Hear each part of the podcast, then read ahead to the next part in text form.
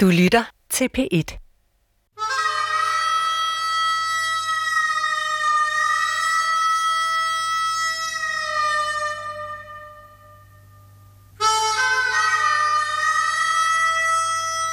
Søren og Mette er på vej til skole. De har god tid i dag, for klokken er kun halv otte.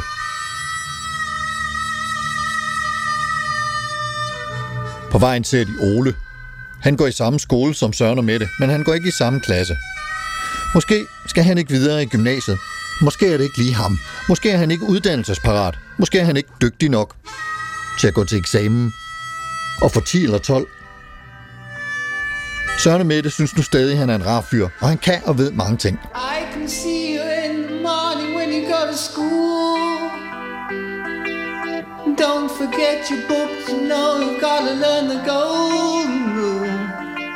The teacher tells you stop your playing, get on with your work.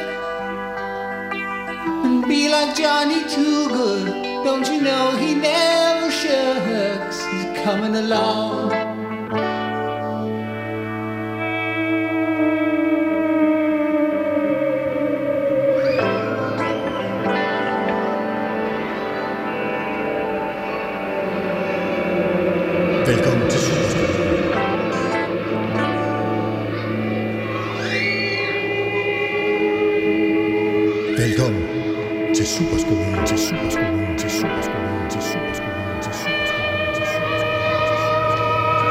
Velkommen til Supertanker. Jeg hedder Carsten Nordmann. Be ready for instant action. Prepared for anything and everything. Endelig er de kommet tilbage i deres skoler. De fleste børn og unge mennesker.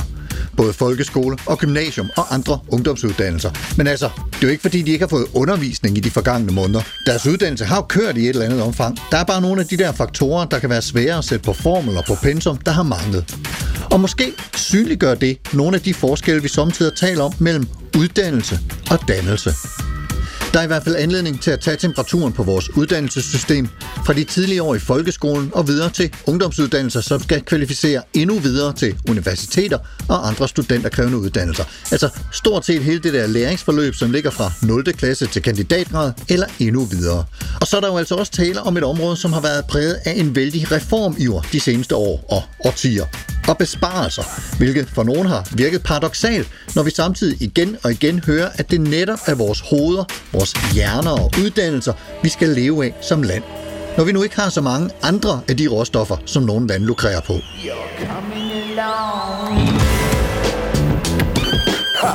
Ning de Koning Schmidt, professor i uddannelseshistorie på DPU, og øh, Danmarks Institut for Pædagogik og Uddannelse på Aarhus Universitet. Velkommen til dig. Tak fordi du må være med.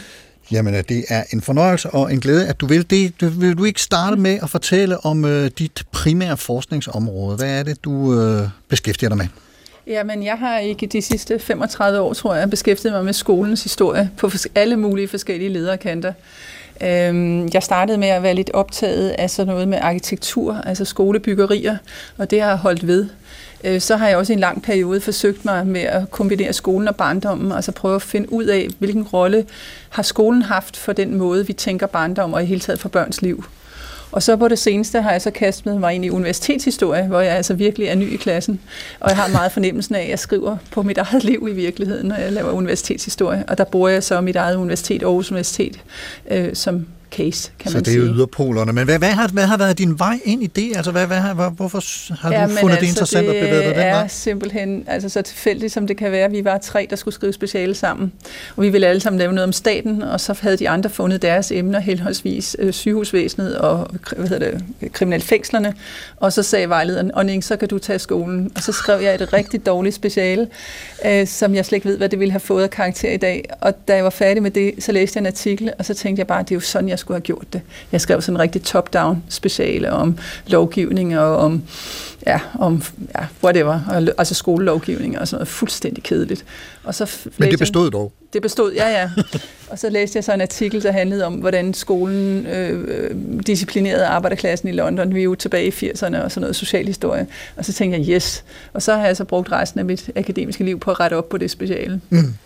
Og, og så har du en særlig, øh, en særlig ild, øh, hvis jeg forstår det rigtigt, fra folkeskolen. Nu fortæller du så godt nok lige, at du har kastet over universitetet også, men, men det er folkeskolen, der... der Ja, det er det, der har fyldt. Ja. Altså, det har fyldt indtil for de sidste par år siden, og det fylder stadigvæk. Øh, også barndommens historie. Øh, jeg har beskæftiget mig med øh, alle en masse ting, som vi udstyrer vores børn med, og lige nu sidder jeg og skriver om, om legepladshistorie. Jens Erik Christensen, du er også med. Du er lektor i pædagogikkens idéhistorie, også på DPU ved Aarhus Universitet. Velkommen til dig. Jo, tak. Og dit primære forskningsområde, hvis vi lige skal have en kort øh, opregning af det, hvad er det? Ja, det er jo, som du allerede har sagt, øh, pædagogikkens idéhistorie, men så med det lille twist, at jeg er meget interesseret i det, jeg kalder pædagogisk øh, samtidsdiagnostik, det vil sige en, et studie af, hvad der sker på øh, det pædagogiske område, på uddannelsesområdet for indeværende, øh, med særlig henblik på at se, om der er nye tendenser øh, og nye tegn på øh, forandringer. Så det er det felt der. Og, og, og hvad er det øh, ved det, som, som du har fundet interessant oprindeligt? Altså, hvad er din vej ind i at fordybe dig i det? Min vej ind, den er, det er to veje. Jeg kom, dels er jeg uddannet som øh, uh, idehistoriker ved Aarhus, Aarhus Universitet og var i mange år ansat på Institut for Idehistorie. Men samtidig så skete det jo det, at jeg som så mange andre fik børn, uh, mere præcis tre børn, og det var som om, det vagte min interesse for det pædagogiske, alt den stund jeg så også brugte fem år i øh, uh, 90'erne på at være formand for min børns uh, børnehaves forældrebestyrelse. Okay, ja, og det, det var er ligesom jo min, noget min en- vej ind i det der felt, og så var det, at på et tidspunkt, så, så fandt de to øh, akser sammen, og jeg begyndte at interessere mig for barndomshistorie, for pædagogisk idéhistorie, for pædagogik i bredere forstand, og så havnede jeg på DBU øh, som det naturlige sted øh, for den type af interesser. Og, og, og har, du har også et eller andet, øh, du har i hvert fald skrevet artikler om, hvis ikke jeg tager meget fejl, gymnasiet og den måde, vi indretter gymnasieskolen øh, på i dag. Du siger godt nok, du ikke er ekspert, men i mine øjne er du lidt. Hvad, hvad er din øh, vej ind i det? Nå, men jeg har, jeg har særligt øh, interesseret mig også, altså idehistorisk, ikke, ikke helt på samme måde som, som Ning, men idehistorisk for universiteternes øh, institutions- og idehistorie, og for, også for gymnasiets øh, øh, institutions- de historier. Og gymnasiet er jo sandt, fordi det er vores øh, primære almendannelsesinstitution. Så det er ligesom det sted, hvor man går fra skoleopdragelsen, og så er på vej over til det, der bliver uddannelsessystem. Og der er sådan et, en, en mellemting, som har gjort, at gymnasiet jo altid har været det sted, hvor, hvor dannelsen, almindannelsen havde øh, sin, sit, øh, sit, primære, øh, øh, sit primære sted. Mm. Og Så- der, der har jeg så været særlig interesseret i, hvordan forståelsen af, hvad, al, hvordan, hvad almendannelse er, har udviklet sig. Og, og, og der har du så også været øh, engageret i nogle af de seneste øh, gymnasiereformer, er det ikke rigtigt? Både Jo, i lige 2016 præcis. og 2005. Ja, især 2005, hvor man Ja. ja. jo forsøgte at forny almendannelsen ved at sige, at det skulle hedde... Øh, man satte parentes om dannelsen, og så satte man almen øh, sammen med studieforberedelser. Så fik man sådan et underligt fag, der hed almen studieforberedelse, som ingen af lærerne kunne finde ud af, hvad var. Og det var vi så nogen, der brugte mange, mange timer på at forklare den gennem øh, uendelig antal kurser i, i forbindelse med gymnasiereformen i 2005. Og det er så blevet faktisk afskaffet ved den seneste Ja, det røg så i sidste runde. Ja. Nå, det vil sige altså, at lige om lidt, så kaster vi os over en sådan uh, idehistorisk øh, og historisk tour de force gennem skolens øh, udvikling, og så skal vi have etableret en eller anden form for skældning mellem uddannelse og dannelse, og have den masseret ind i den skole og de uddannelser, vi har i dag. Hvis nu der er sådan en, en filosofisk pointe eller en eller anden tanke, det kan være godt at have i baghovedet i det følgende øh, for mig og lytterne, hvor, når, mens vi uddyber nogle af de her ting, som vi har netop har talt om. Hvad, hvad kunne det så være, øh, Ning? Er der en, en tanke, du gerne vil sende med os? Ja, altså jeg synes jo, at udtrykket skolen for livet er godt. Ja. Ikke fordi det nødvendigvis skal forbindes med Grundtvig, men simpelthen fordi det fanger både, at skolen er for den enkelte, men den er også for hele livet, men den er også for vores samfund. Og den der tre, treenighed, hvis man kan sige det sådan, den kunne jeg godt tænke mig at fagne det, jeg vil sige. Skolen for livet. Ja, Jens Erik? Jamen, det er jo måske lidt det samme boldgade, fordi man kan sige, at det er spil mellem livsduelighed og arbejdsduelighed, øh, hvor min pointe så er, at øh, vi i dag øh, har fået et uddannelses, en, en forestilling om uddannelse, som i alt for vid udstrækning trækker mod arbejdsduelighed og har glemt dannelsen, eller kunne man sige livsdueligheden. Så det er øhm, den tanke, jeg vil vende tilbage til, er jo altså, at der er sammenhæng mellem, men der er også forskel mellem uddannelse og dannelse.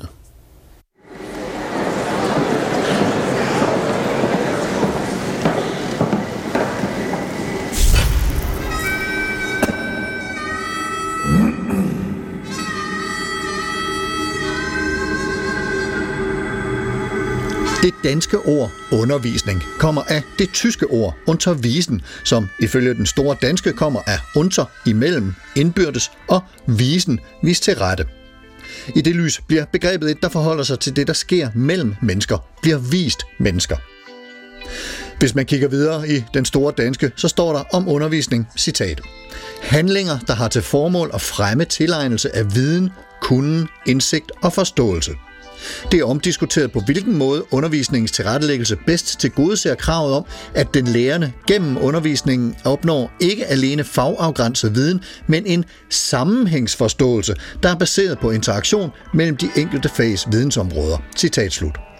Der er altså tale om en dannelsesovervejelse, der prøver at finde ud af, hvad undervisningen skal føre til.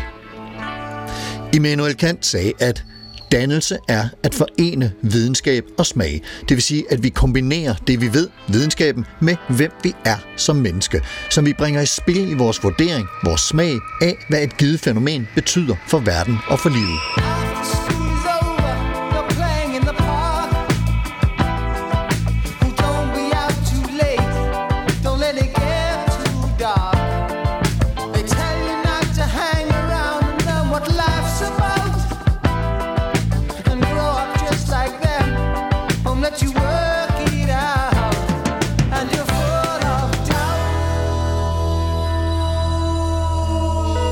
Den danske filosof Anders Fogh Jensen fortalte mig engang om to vigtige taler i det 20. århundrede, nemlig sociologen Max Webers tale i München i 1919 og den tyske filosof Edmund Husserls tale i Prag i 1935, hvor de begge to taler om, at videnskaben har spaltet sig væk fra livet og understreger, at kulturen er blevet så videnskabeligt gjort, og vores orientering er blevet så videnskabelig, at vi har glemt, hvad videnskaben egentlig skal tjene, nemlig livet.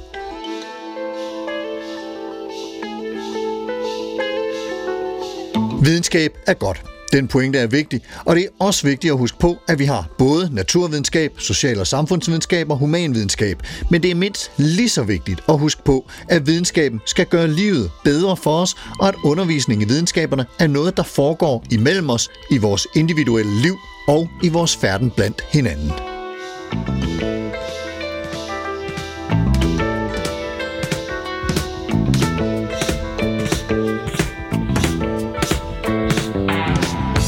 Ordet skole kommer oprindeligt fra græsk og betyder fritid, det vil sige fritid fra det fysiske, praktiske arbejde, og derfor muligheden for åndelig og intellektuel udfoldelse.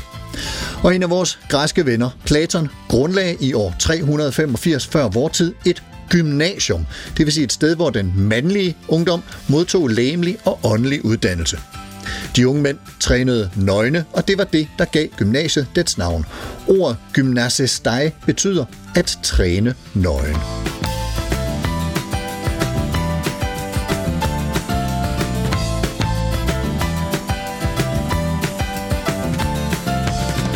Platons gymnasium blev kaldt Akademiet og var opkaldt efter heroen Akademos, hvis Mindelund Akademiet lå i. Akademos havde fået en mindelund, fordi han engang reddede Athen fra ødelæggelse ved at fortælle den skønne Helenas, hende der var datter af Leda og Svanen, Søvs i forklædning, fortælle hendes brødre, hvor hun blev holdt fanget af Theseus, så de kunne drage derhen og befri hende uden at ødelægge hele byen. Over indgangen til akademiet stod skrevet, Dørtrinet til visdommens tempel er erkendelsen af din egen uvidenhed.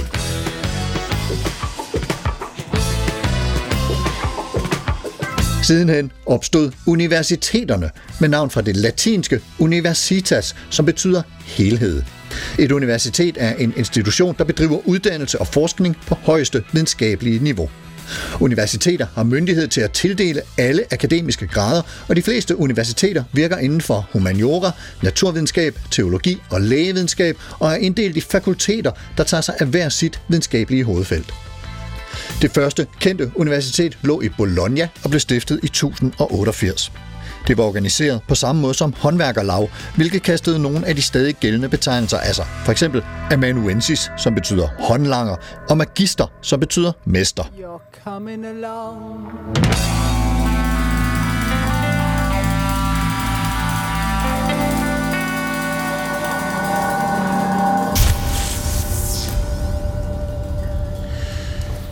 Ning de Koning Schmidt, den folkeskole, vi har i dag, har naturligvis, kan man øh, nok sige, været igennem flere faser af udvikling gennem historien, og vil gerne udnytte, at du som, som øh, skolehistoriker eller har, er, her til at lave sådan en, en, en hurtig overflyvning af de vigtigste bevægelser i og mellem øh, de stadier. Der er noget i, i 1800-tallet om undervisningspligt og skolepligt, og så er der noget i 1970'erne og 80'erne, som er, er relevant, og så de seneste reformer her på vores øh, side af, af årtusindskiftet. Vil, vil du prøve at lave sådan en overflyvende med de En vigtigste nedslag? ja. Ja, altså nu oversprang du jo behendigt 50'erne. Fordi det er jo rigtigt, at for mange, der er jo folkeskolen forbundet med 1814 anordningerne i flertal. Fordi Danmark var så sammensat et rige på det tidspunkt, så man kunne ikke bare have én øh, folkeskolelov. Øh, når man kan have én folkeskolelov her øh, fra 50'erne og frem efter, så skyldes det jo, at man, da man laver loven i 58, beslutter, at alle børn skal have lige muligheder. Øh, Det var ganske nyt, øh, fordi indtil da, der havde man et meget opdelt skolesystem, hvor dem, der øh, var børn i byen, de gik længere tid i skolen børn på landet. Og det skyldtes jo ene og alene, at de børn på landet, hvad skulle de? De skulle arbejde først og fremmest.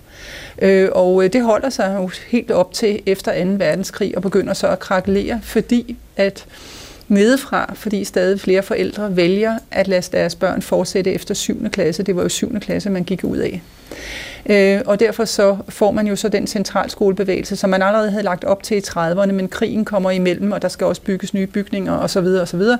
så derfor så der i slutningen af 50'erne, der får vi så én folkeskolelov. Og det mener jeg simpelthen er en, en meget markant øh, begivenhed, som tit er overset, fordi vi tager det for givet, at der kom én folkeskolelov i 1814. Det gjorde der ikke, der kom fem forskellige. Og, der, og der er noget omkring øh, øh, det her med, med i 1800-tallet. Altså 1814, det er noget med skolepligt, og så midt i Ja. 1850'erne kommer er så, så en, en undervisningspligt. Præcis, det er en Ja. anden vigtig øh, begivenhed, at man starter netop øh, i 1814, altså faktisk går historien jo længere tilbage til 1730'erne, men lad det ligge, altså med at lave et skolesystem, hvor der er forskel på rig og fattig. Og det vil sige, de fattige, de er faktisk de fattige børn, de kommer allerede i 1790'erne, det er dem, der først bliver lavet skolepligt for. Og det er jo fordi, at man skal sikre sig, at de ikke hænger på gadehjørnerne og tigger, men også at de på en eller anden måde bliver, øh, bliver hvor de skal være. Fordi skolens funktion er jo at sikre den samfundsmæssige arbejdsdeling, som man siger. Det der med social mobilitet, det er jo noget, der er kommet meget senere.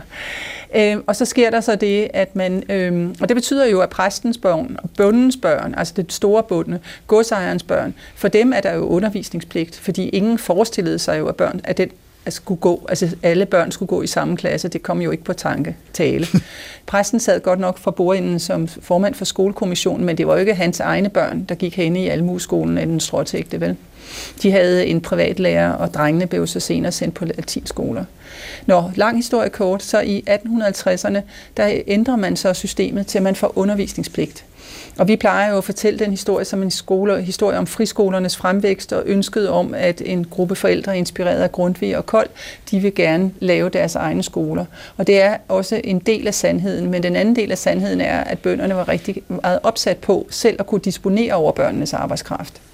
Øh, Og det ser man faktisk i slutningen af 1800-tallet, der ser man en bevægelse i de danske byer, hvor fattige forældre de vælger frie, øh, privatskoler til deres børn. Man tror, det er løgn, men det var de såkaldte smugskoler. Altså ligesom man drev smugro, så kunne man også drive en smugskole. Og fidusen ved at vælge en smugskole, det var, at bestyreren af sådan en skole, han var helt afhængig af forældrene. Og det vil sige, at hvis slagteren skulle bruge sin søn, så gik han bare ned og hentede sønnike, og der var ingen bøder eller nogen ting. Øh, Så det er jo en interessant øh, historie også, kan man sige, at det med børnenes arbejdskraft, det er en, en lang fortælling, hvor forældre altså simpelthen er nødt til, også af ren økonomi og fattigdom, at prioritere, at børnene skal bruges til arbejde, og ikke mindst, de skal sendes ud og tjene bønder der i sommerhalvåret, når de er fyldt 10. Men, men det blev, blev, blev der så altså gjort noget ved der midt i 1850'erne? At, Ja, 19, at, 19, 19, ja, det kan man sige. Altså i midten af 50'erne, der sørger man for, at den mulighed er legitim. Ja. Ikke? Ved at lave undervisningspligt. Og det er jo det, vi stadigvæk har. Øh, mm, ja. Og så sker der noget i, i, i 70'erne og 80'erne måske, måske øh, der er noget omkring, øh, øh, hvad, hvad der skal undervises i, som, som bliver... Ja, altså det vigtigste, der sker i øh, 1975, det er jo, at religionen bliver skiftet ud med opdragelse til demokrati. Altså frem til 75 var religion skolens vigtigste fag eller kristendom. Og det er jo måske lidt svært for os i dag helt at relatere til, men sådan var det. Øh, og det bliver ud, skilt ud som, eller bliver skiftet ud med opdragelse til demokrati. Men det er allerede forud, altså forud for det har der gjort en, øh, sket en ændring i 66 af læreruddannelsen, hvor øh, det ikke længere er et krav, at læreren skal være medlem af folkeskolen, eller folkekirken selvfølgelig. Øh, og det får den bevægelse i gang, som øh, betyder, at der bliver dannet mange nye kristne friskoler. Øh, og det hænger selvfølgelig også sammen med frigivelsen af aborten og p-piller og pornografien og alt de her ja, ting. Der opstår simpelthen et behov Ja. for at Mm. værne sig mod ja, det. ja. Yes, yes. Og, og så er der noget med en ordentlig masse besparelser i 80'erne, som vi i et eller andet omfang Ja. måske stadigvæk lider under eller ja, kæmper altså, med. altså hvis man sådan ser på udviklingen i forhold til, altså det, jeg vil hellere starte et andet sted og sige, i dag har vi efter min opfattelse et søjlebåret skolesystem. Altså vi har en søjle, som stadigvæk er den største, som er folkeskolen, og så har vi en søjle, som er kraftig voksende, og det er jo de frie grundskoler. Øh, og på mange måder ligner det situationen for 100 år siden, hvor folkeskolen også, altså før 1920'erne, hvor folkeskolen også var i mindretal, kan man sige, eller i hvert fald 1860'erne og 70'erne, og de frie grundskoler fyldte rigtig meget, fordi man ikke havde fået bygget skoler. Men i takt med, at det offentlige bygger skoler, så presser man øh, de frie grundskoler, også fordi man indfører nogle eksamensmuligheder, ikke mindst muligheden for at tage en mellemskole og en reel eksamen i offentligt regi. Lang historie kort, efter 70 cirka, der ændres det gradvis og forskubber sig, sådan så vi i dag har en fri grundskolesektor, som omfatter omkring en femtedel af børnene, og nogle steder op til en tredjedel, afhængig af hvor vi er i landet. Og det, øh, den udvikling kommer øh, i trin, hvor det første trin var det, jeg talte om før, nemlig øh, etableringen af de mange kristne øh, skoler. Og det næste trin er 80'erne, og måske også 70'ernes lille skolebevægelse, og så 80'ernes reaktionen på de meget nedslidte skoler i 80'erne. Og Jens Erik Christensen, hvis vi så skal kigge på, hvad formålet med uddannelse, øh, herunder også folkeskolen, som, som skal forberede til, til videre ungdomsuddannelse og, og, og frem efter, hvad, hvad vil du så øh, sige er formålet med, med, med uddannelse? Er det øh, en samfundsmæssig vækst, eller er det øh, en, en dannelse til, til at blive borger, eller hvad, hvordan? Altså hvis man i første omgang ser på folkeskolen, så har det jo altid, eller altid, det har siden 1814 anordningerne jo været sådan et dobbeltopdrag, ikke, som handlede om, at skolen skulle både skabe øh, gode øh, moralske øh, mennesker på et etisk kristen grundlag, og samtidig også skabe nyttige øh, fremtidige samfundsborgere. Så det er et dobbelt formål med en øh, karakterdannelse af den enkelte, øh, moralsk karakterdannelse af den enkelte, og så en nyttiggørelse i forhold til at kunne træde ud i øh, samfundslivet bredt. Det der dobbelte formål har vi jo, øh, kan man så følge, øh, øh, mener jeg faktisk hele vejen øh, frem til i dag.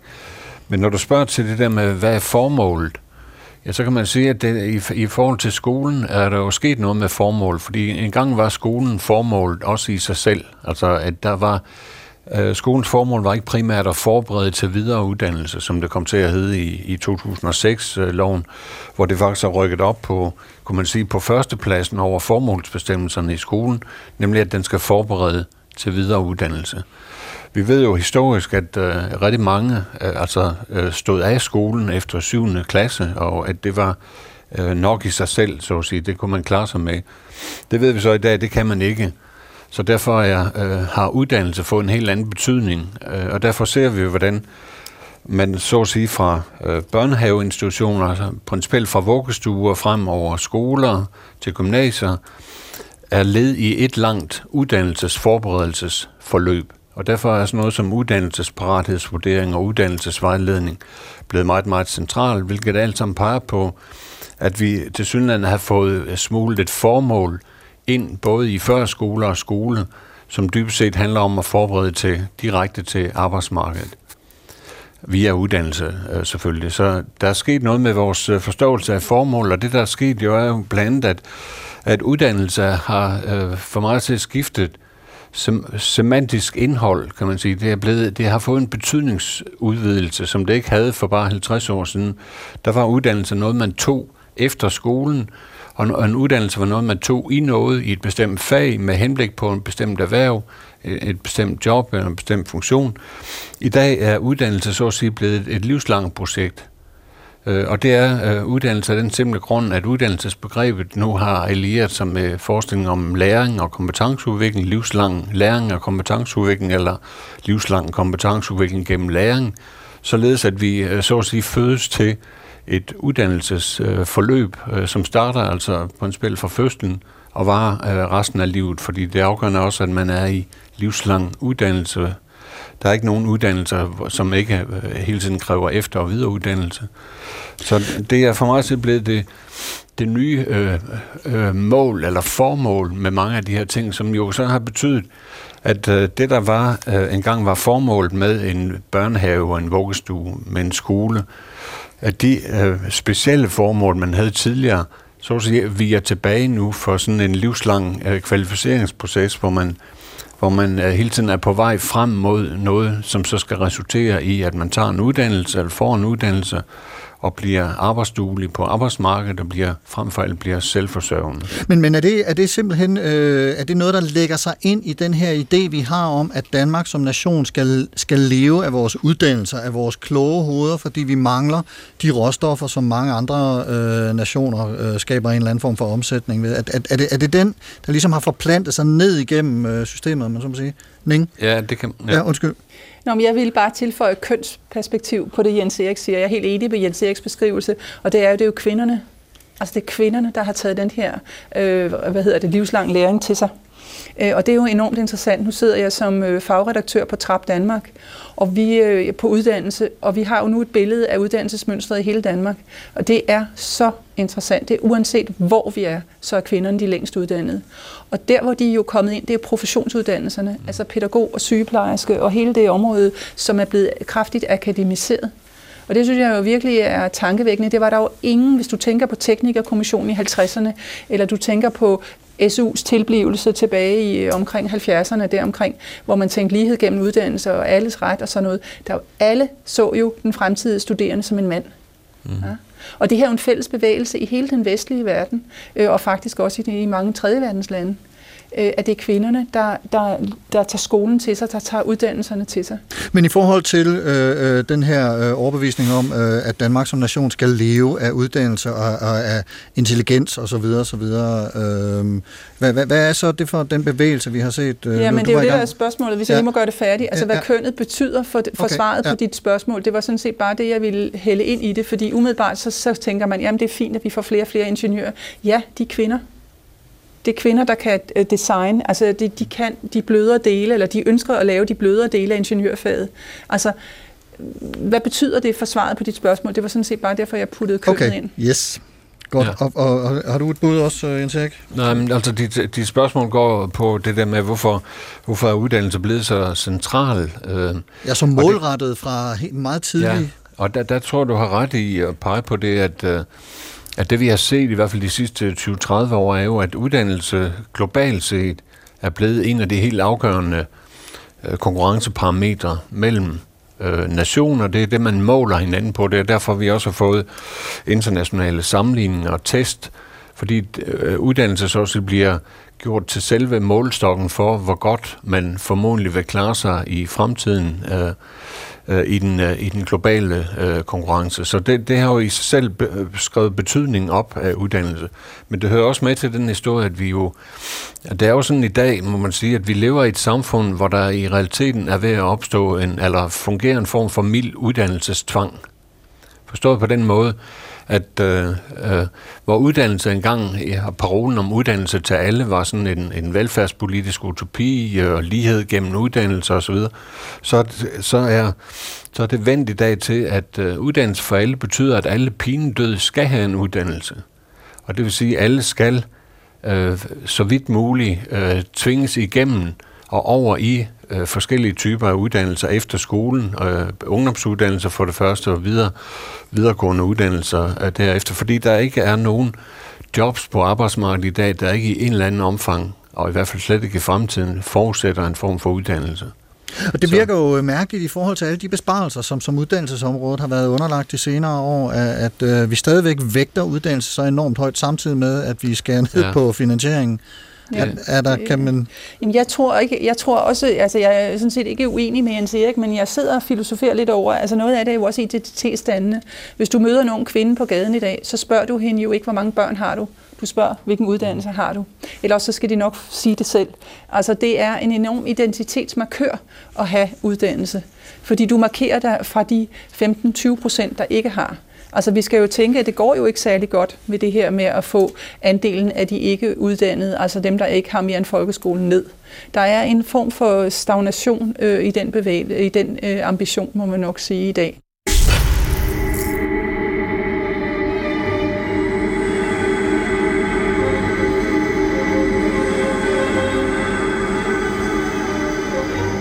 Begrebet dannelse har en lang idehistorisk udvikling, men før vi kaster os ud i dele af den, kan man jo lige tykke lidt på ordet at danne sig. Leve sig til menneske. På tysk hedder det Bildung, og man ser for sig, hvordan de bygger sig op. 1800-tallets dannelsesfilosofer tog udgangspunkt i mennesket som frit. Det var til dels et led i frigørelsen fra religionen som det absolut eneste styrende. Mennesket skal selv være med til at give sig selv sin bestemmelse og være med til at være i et fællesskab.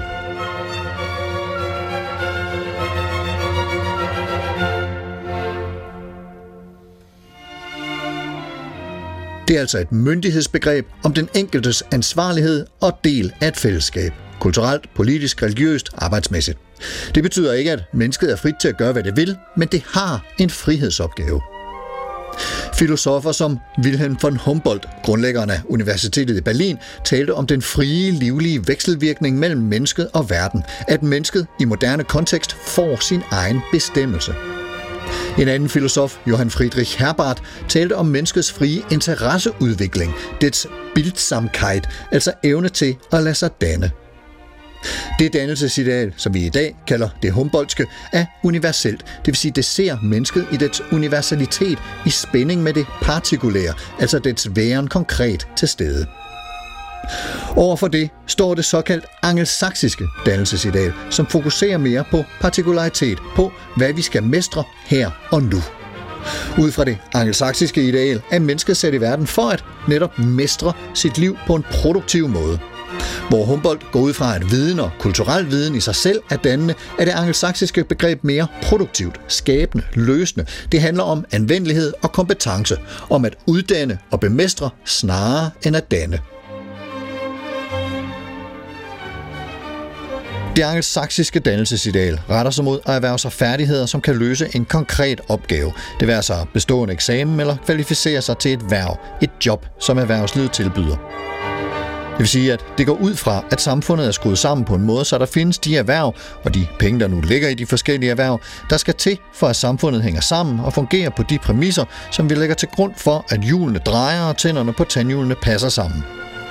I store dele af verden er det en kapitalistisk grundtanke, der ligger under det. Kritikere vil fremhæve, at det giver en tunnelsynet uddannelse, som retter ind efter erhvervslivets dagsorden og giver køb på helhedssyn og i sidste ende fællesskab baseret på fælles viden, fælles almen dannelse. At det fokuserer på målbare resultater, som i sagens natur er resultater, der overhovedet kan måles. Her går det Humboldtske ideal i en anden retning. I artiklen Dannelse er mere end uddannelse i magasinet Asterisk, skrev den veloplagte og overrige lektor Sten Nepper Larsen i 2002 en to-tre sider lang artikel, som i mine øjne skærer ind til benet. Heri kan man blandt andet læse, og jeg citerer. Jeg har altid elsket den smukke sætning om dannelse fra Salmonsens leksikon fra 1916. Det er ikke massen af, hvad et menneske ved eller har lært, der bestemmer hans dannelse, men den indre bearbejdelse og tilegnelse til en ejendommelig livsfylde og selvstændig dom. Citat slut. Og et citat mere fra Nebbers artikel.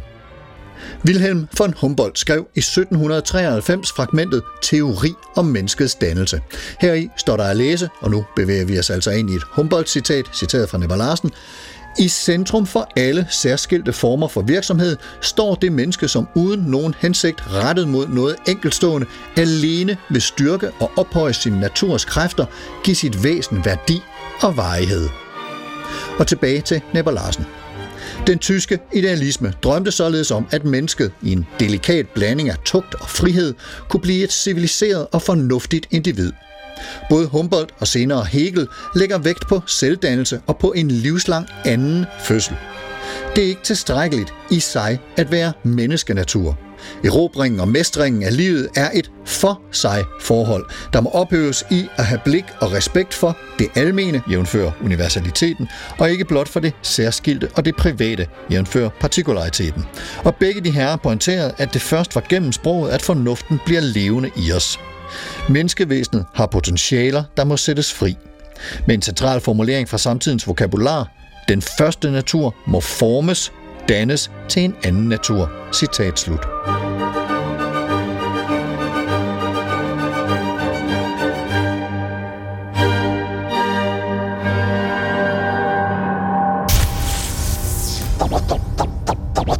Would you mind saying that again? Hvor godt bliver de unge mennesker i vores land klædt på til at bevæge sig ud i verden med de kvalifikationer, der skal til for ikke bare at passe et særligt job, men også være et godt og deltagende menneske, som deltager i samfundet og som føler sig klædt på og til at tale, klædt på til at tale med om, måske ikke alle, men i hvert fald nogen samfundsforhold, som ligger dem på sinde. Det vil altså politik, kultur, demokrati, videnskab osv. osv. Altså har vi det skole- og uddannelsessystem, vi gerne vil have i forhold til at være en værdig national spiller i det store verdenssamfund. Det er måske store ambitioner, men i lyset af, at en af vores største ressourcer her i Danmark er uddannelse og kvalificerede hoveder, så er det i hvert fald en overvejelse værd. Mine to gæster i Supertanker i dag er professor på Danmarks Institut for Pædagogik og Uddannelse, altså DPU ved Aarhus Universitet, Ning de Koning Schmidt, og lektor samme sted, Jens Erik Christensen. Og de to har naturligvis hver deres øh, ekspertiseområde, og det har vi øh, hørt en lille smule om her i det foregående. Nu kommer jeg lige til at afbryde dig, øh, Ning, med en ordentlig lydeksplosion. Jeg troede, det, um, det må du undskylde, jeg troede simpelthen, du var færdig. Var, var der noget, du lige kan gøre færdig der, inden vi går videre? Nej, men det var bare fordi, jeg sad og filosoferede lidt over, at hvis man ser på de valg, kvinder foretager uddannelse, så er det jo omsorgsuddannelserne, altså dem, som vores velfærdsstat er forankret i, og som jo er blevet meget tydelige her i forbindelse med covid. Det er den ene del af det.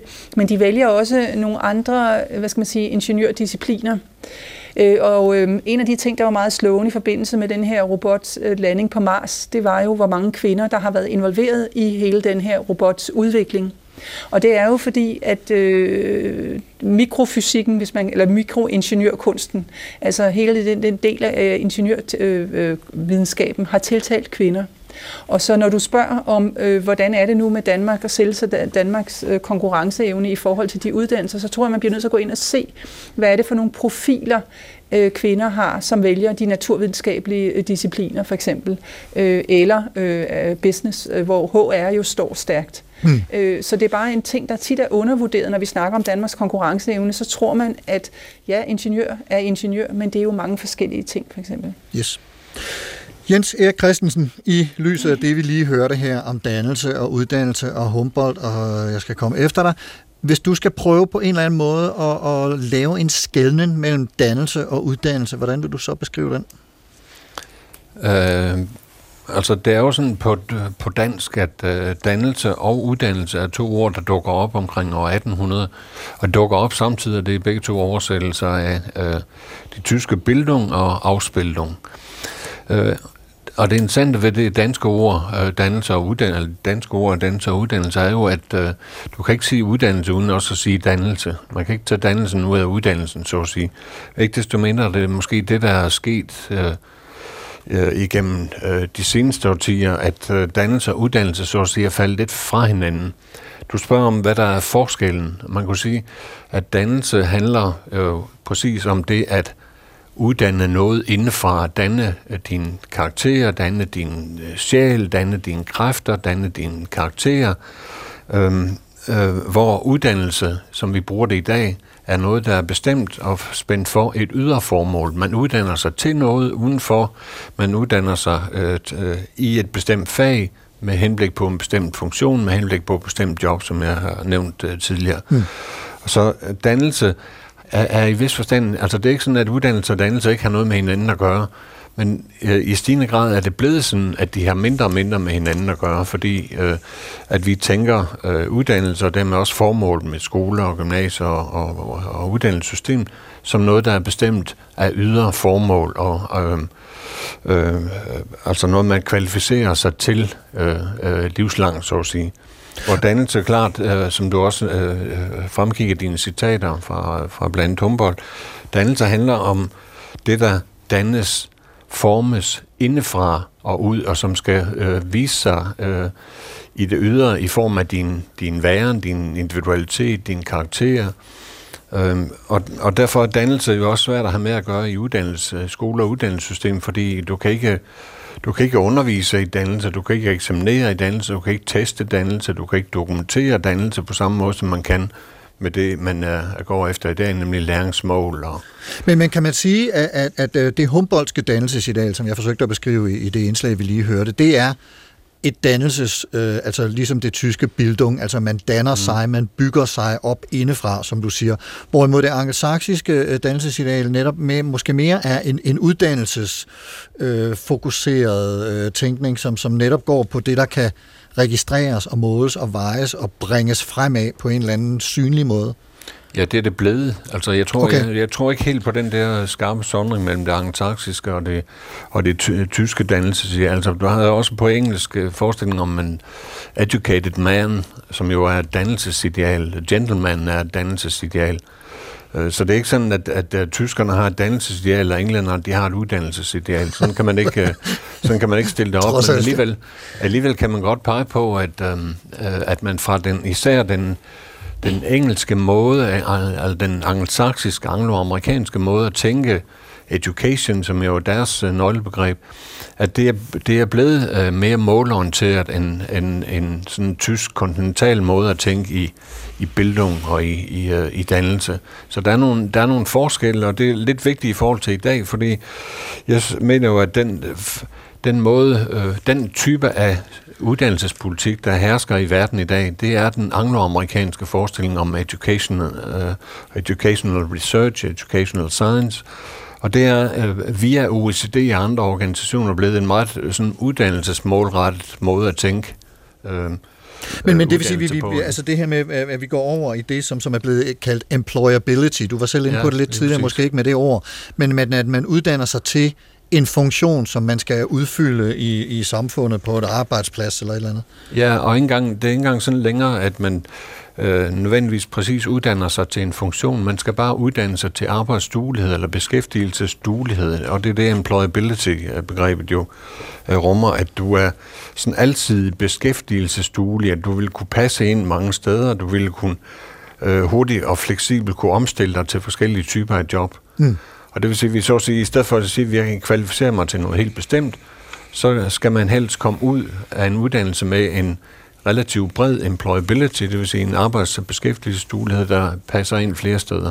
Og det er jo helt igennem en, en engelsk eller en ang- angloamerikansk måde at tænke Ja. øh, uddannelsesforløb øh, forløb på. Ikke? Ning, det er Koning Schmidt, du markerede for et øjeblik siden med, med ja, tilføjelse her. fordi jeg, sådan, jeg har to ting. Jeg synes, det er jo paradoxalt. Nu citerer du Humboldt og folk, store hvide mænd, som er døde for mange, mange hundrede år siden.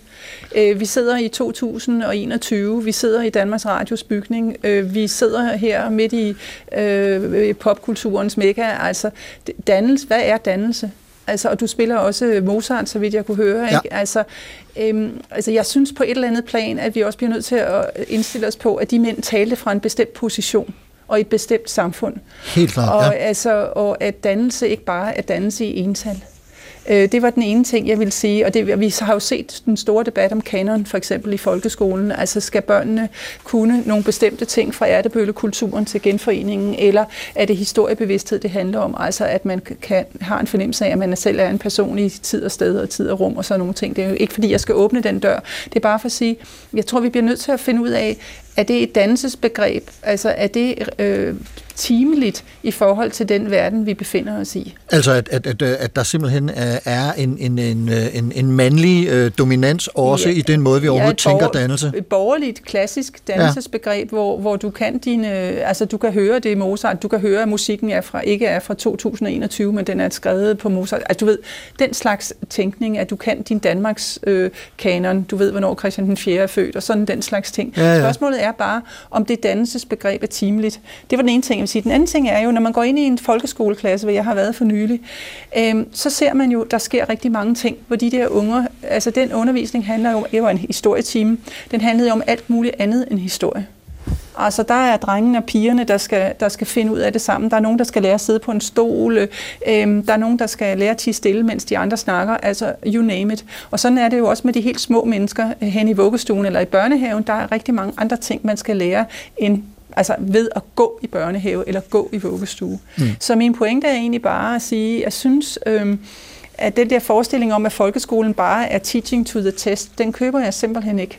Jeg synes, der, der er rigtig meget learning by doing henne i skolen, og jeg synes, lærerne øh, gør, øh, er meget opmærksomme på, at det også handler om at danne eleverne til mennesker, eller til et kollektiv, der kan fungere sammen, så vi sammen kan producere noget læring her henne i den her time. Øh, Det var da dejligt at høre. Altså, når, det er bare for at tegne et modbillede til Ja. det der øh, fornemmelse af, at skolen Kan er blevet totalt meget- instrumentaliseret. Meget pessimistisk, ja. Ja, ja. Jens Erik Christensen, du markerede lige kort. Ja, men det var det er to ting som i forhold til det, Ning siger. For det første, øh, der er ikke nogen her, vi taler om, hvad dannelse er for en proces, der foregår i forbindelse med enhver form for undervisning, enhver form for uddannelse. Der er ikke nogen her, der taler om, hvilke dannelsesidealer man så hylder. Og der tror jeg, det er vigtigt, at inden man skyder dannelsesbegrebet ned, at, øh, at få adskilt øh, historiske, øh, hvide, øh, mænds, mandsdominerede dannelsesidealer fra selve dannelsesprocessen og dannelsesbegrebet. Punkt 1. Punkt 2. Øh, det jeg peger på, øh, jeg forsøger ikke at male øh, verden sort i forhold til skolen og instrumentaliseringen osv.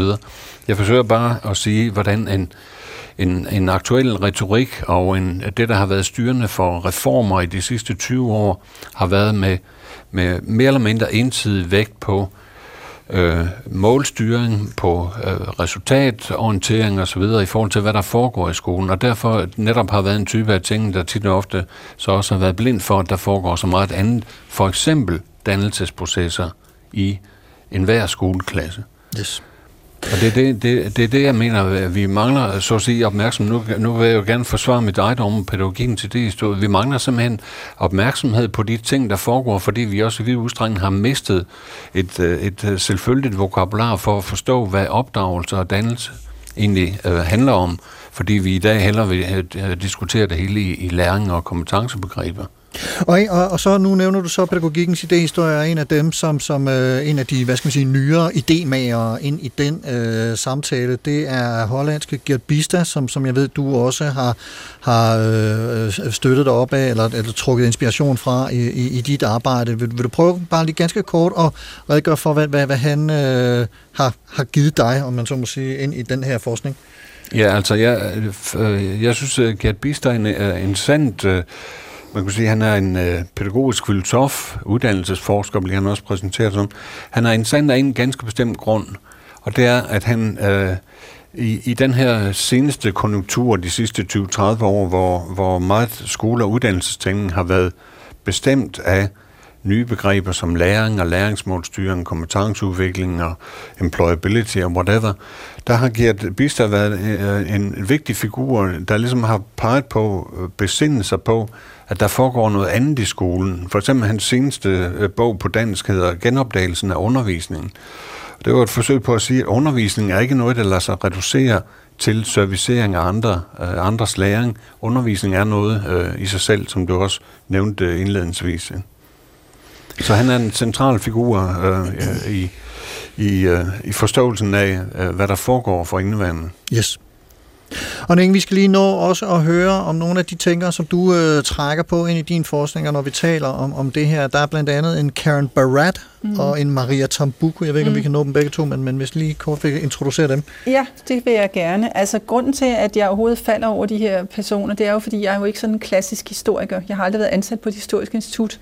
Så jeg sidder jo blandt folk, der arbejder med de her damer. Og øhm, øh, altså, Karen Barats teori er jo sådan noget, der kommer ud af fysikken, men som, som handler om, hvordan øh, ja, livet bliver til men også hvordan livet bliver til i sådan relationer mellem øh, mennesker og ting og omgivelser og forhistorien, der blander sig med øh, nutiden og med fremtiden. Altså de her sådan meget øh, blandede situationer, som jeg tror, vi alle kan genkende, at pludselig så kommer noget til os. Vi står og venter ved busstopstedet, og pludselig så kan man huske et eller andet, som er sket for lang tid siden, som farver ens opfattelse af, at nu kommer bussen.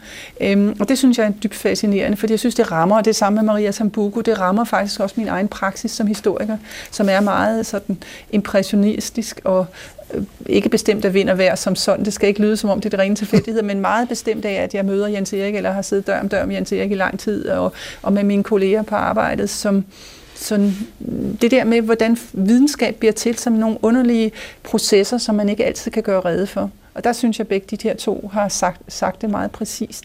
Så det er simpelthen øh, nogle steder, lytterne kan søge hen øh, efterfølgende, øh, altså til, til hollandske Gert Bista, og så har vi Karen Barat og Maria Tambuko. Yes.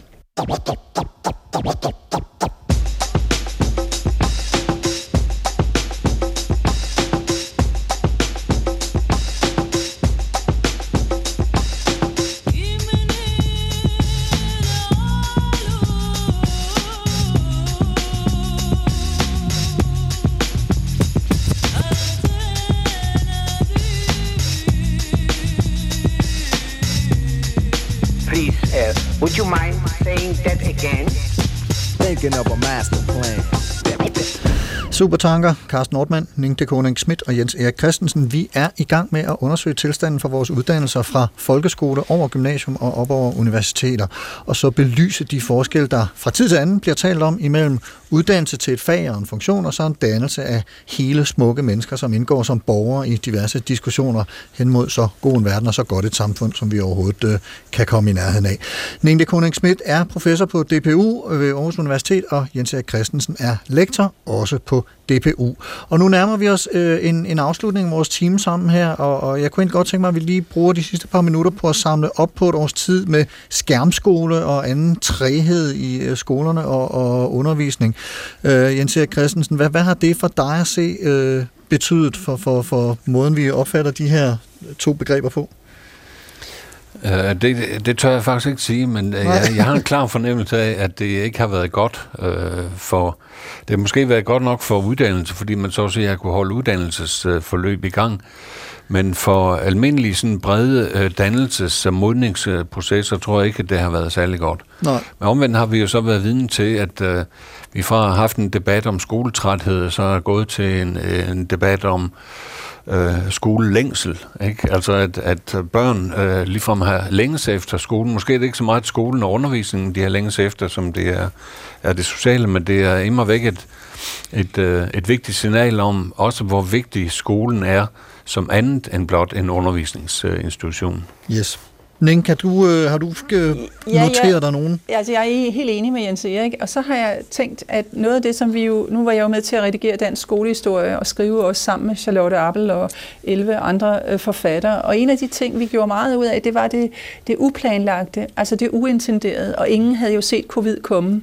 Nej. Øh, og det vil sige, den ballade, der var omkring øh, reformen der i 2014 og 15, jeg siger jo ikke, at den er forstummet, men det er efter min mening helt klart, at lærerne har fået en optur øh, af, af mange grunde, også på grund af de her lokalaftaler, men også på grund af covid. Mm. Altså synliggørelsen af, læreren, af lærerens villighed til at omstille sig, det tror jeg simpelthen har været... Øh, øh, med til at, at løfte øh, lærer, lærerfaget på en helt anden måde, end man kunne have forestillet sig. Altså, vi er simpelthen blevet mere opmærksomme på, hvor Helt nødvendigt klart. det er at have Helt den klart. gode, Ja, pædagogiske, Ja, ja, ja lige helt klart. alment dannende Både det, men øh, også lærer. hvor, hvor, hvor, hvor øhm, altså det er jo klart, der er stor forskel på øh, covid-bølge 1 og ko- den, vi lige nu er på vej ud af, fordi lærerne, ligesom også os på universiteterne, er simpelthen blevet bedre.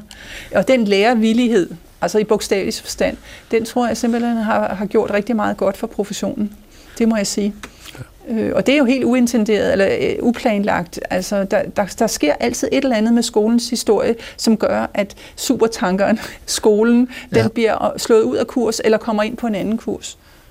Så kan vi da håbe, at, at det kommer til at betyde noget, noget fordelagtigt eller godt, noget positivt for, for lærerstanden i, i såvel øh, folkeskole som gymnasieskole, og i det hele taget, at, at øh, man netop anerkender øh, den del af det. Vi når ikke mere i dag. Øh, det her det blev det sidste. Vi kan håbe, at der sker nogle øh, politiske bevægelser, men øh, der er tanket op, og supertankeren, den her supertanker, er på vej i havn for i dag. Øh, Ning de Koning Schmidt, øh, professor i uddannelseshistorie på Danmarks Institut for Pædagogik og Uddannelse, også kendt som DPU på Aarhus Universitet. Mange tak, fordi du kom og var med til at indkredse skolens, især folkeskolens øh, udvikling og samfundsrolle. Jamen, tak fordi jeg måtte være med. Og Jens Erik Christensen, lektor i, øh, på DPU, og det var i pædagogikkens idehistorie. Tusind tak også til dig for at hjælpe os med at gøre os alle sammen en lille smule klogere. Ja, tak fordi jeg måtte være med. Det var en fornøjelse.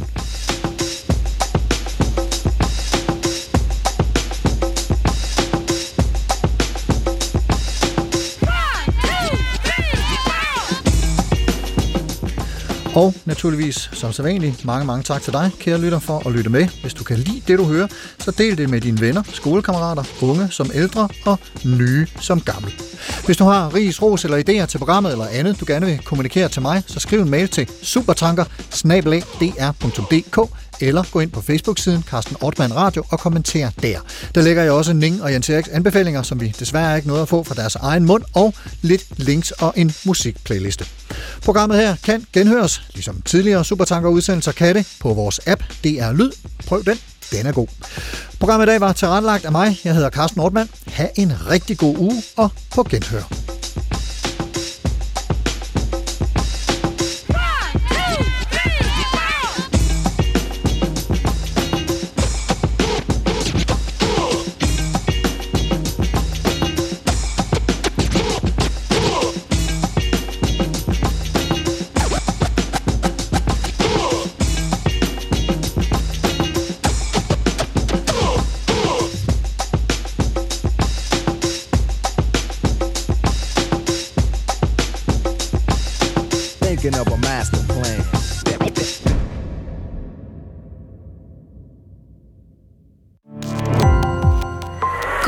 Opdagelse i alle DR's podcast og radioprogrammer. i appen DR Lyd.